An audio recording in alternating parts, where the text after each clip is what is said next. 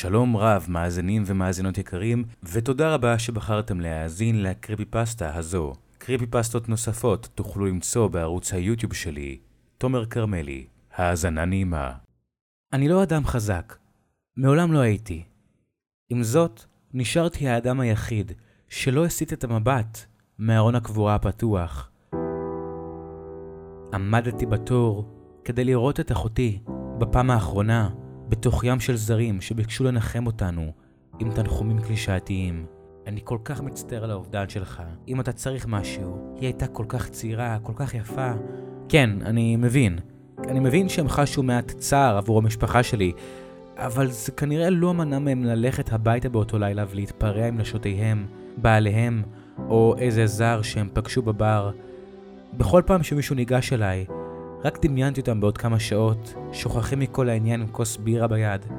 ובכל זאת, חייכתי חיוך קלוש ואמרתי להם, תודה. לחזור חזרה לעיר בה גדלתי, היה תמיד נוסטלגיה עבורי, במיוחד בגלל שנעדרתי שלוש שנים. עם זאת, היה משהו בחזרה אחרי שאחותך ירתה לעצמה בראש עם אקדח, שהופך את החזרה לעיירת הילדות שלך לחוויה קצת פחות נעימה. התור זז לאט, אני לא בטוח מתי צצו הזיכרונות, אבל הם נכנסו אל מוחי מבלי לטרוח לנגב את רגליהם לפני. נזכרתי באחותי ואני כשהיינו קטנים. אמרתי לה פעם אחת שיש לי חבר דמיוני, והיא ממש התרגשה. היא כל הזמן שאלה איך החבר הדמיוני שלי נראה ואיך קוראים לו. המצאתי משהו במקום ואמרתי לה שזה קוף בשם צ'יזבול. זה היה סתם משהו תמים. עבורי לפחות. אבל אז היא התחילה לספר על החבר הדמיוני שלה. היא סיפרה שזה התחיל בלחישה ממש מעבר לפינת הקיר. מישהו ביישן בשם גונטר מנסה לדבר איתה. תמיד חשבתי שהיא טיפשה בגלל זה.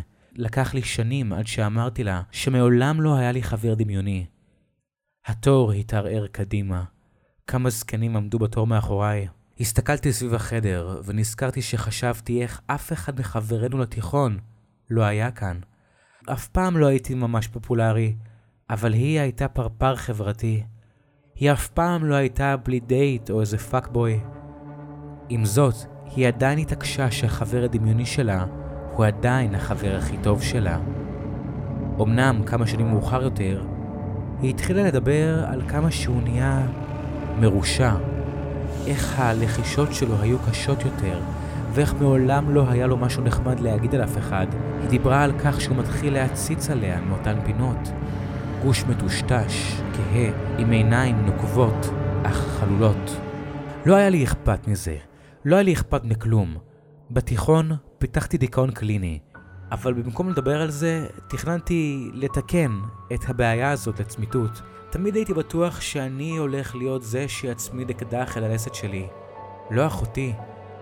אבל כמובן שלא יכולתי להראות איך אני מרגיש מול המשפחה או החברים שלי.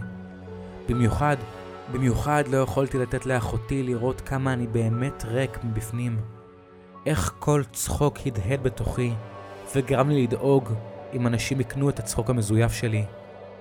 היה לי אזור סודי משלי בעליית הגג. היו לי הרבה דברים מוחבאים שם למעלה. היה לי בקבוק של ג'ק דניאלס, שגנבתי מארון האלכוהול שהיה שייך לאחד מההורים של חבר שלי. היו לי המון מכתבי התאבדות שכתבתי. חלקם התנצלו, אחרים היו מלאי שנאה. כתבתי אותם למקרה שהייתי עוזר מספיק אומץ לעשות את המעשה. נהגתי לעלות לשם ולתפוס את האקדח שהחבאתי. זה שאחותי מצאה בחדר העבודה של אבא שלי. היא שיחקה עם זה יום אחד, ואני לקחתי את זה ממנה רגע לפני שהסברתי לה כמה אקדחים הם דבר מסוכן, ושהיא לא צריכה לשחק איתם לעולם. נהגתי להצמיד אותו לראשי וללחוץ על ההדק כשהוא היה ריק. נותן לזה להילחץ על הראש שלי. אני זוכר שהיו ימים בהם כל מה שיכולתי לדמיין זה את הכדור שיקרא לי את הגולגולת וייתן למוות למלא את החלל שבתוכי. אבא, באופן מפתיע, מעולם לא שאל על האקדח כשהוא מת מסרטן. אני לא חושב שאמא ידעה שאי פעם היה לו את זה. אמא גם ישבה בהלוויה. היא לא טרחה לקום פעם אחת. הייתי כמעט ליד הארון. ככל שהתקרבתי, כך נזכרתי מתי אחותי ואני הפסקנו לדבר. המילים האחרונות שהחלפנו. התכוננתי ללכת לקולג', והיא באה אליי, מודאגת מהחבר הדמיוני והטיפש שלה. היא נראתה כל כך מודאגת, שאני מרגיש כמו אידיוט על זה שהתעלמתי מזה. היא דיברה על כך שגונטר לא ביישן יותר, איך הוא יהיה באותו חדר כמוה, יעמוד ממש בקצה העין שלה. אני זוכר שנמאס לי מזה. עם אחותי, עם החבר הדמיוני שלה, עם הכל. אמרתי לה כמה טיפשה היא, שיש לה עדיין את החבר הדמיוני הזה. איך היא כנראה הייתה תפוקה פסיכולוגית. אמרתי לה שגונטר לא אמיתי. אמרתי לה שצ'יזבול לא אמיתי. אמרתי לה שהכל שקר. ואמרתי לה שאם הוא כל כך מפריע לה, שפשוט תיפטר ממנו. אם בן אדם היה יכול להתנפץ לרסיסים, זה היה הרגע שבו ראיתי את אחותי מתפרקת. הפסקנו לדבר אחרי זה. אני מניח שהחבר הדמיוני שלה היה חשוב לה מאוד. הגעתי לארון, עמדתי מעל גופה חסר התנועה. היה לה חיוך קלוש על פניה. לא נגעתי בה, לא נשקתי אותה, ולא אמרתי לה כלום. פשוט הצצתי בה לכמה שניות קשות, והלכתי משם. היא באמת הייתה יפה. החלטתי שסיימתי מההלוויה הזאת ועשיתי נסיעה חזרה הביתה. הייתי צריך קצת מהג'ק דניאלס הזה שהחבאתי בעליית הגג.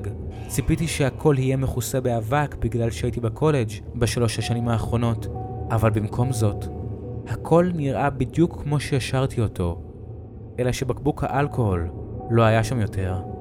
כמובן, מלמלתי לעצמי והרמתי את הבקבוק הריק. ואז שמתי לב שכל המכתבים שלי נעלמו, וכך גם האקדח. במקום זאת, היה רק דבר אחד. זה היה על נייר, כתוב עם דיו. היי hey, אח, אני מצטערת, אבל אם אתה קורא את זה, רוב הסיכויים שכבר הלכת להלוויה שלי ויודע מה קרה. אני כל כך מצטערת. זה כל מה שאני יכולה לומר. אני מצטערת. חשבתי על מה שאמרת, וגונטר נעשה יותר ויותר תוקפני. לא יכולתי להתמודד עם זה יותר. ואז הגיעה הבדיחה. הבדיחה הנוראית ההיא. אני יודעת שאמרת לי לעולם לא לשחק באקדחים, אבל אני מניחה שזה נכנס מאוזן אחת ויצא ישר מהשנייה. וזה היה הכל. זה היה זה. זה היה הדבר האחרון שאחותי אמרה לי. פתחתי את מכסה בקבוק הוויסקי. לא הסרתי את העיניים מהנייר, וניסיתי לשתות את כל הבקבוק, למרות שידעתי שהוא ריק. זרקתי את הבקבוק, והתחלתי לצחוק.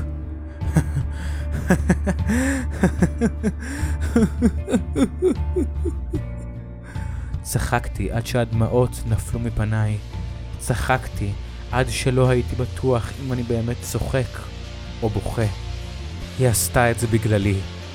אני רמזתי לה לעשות את זה. הכל היה באשמתי. הכל באשמתי.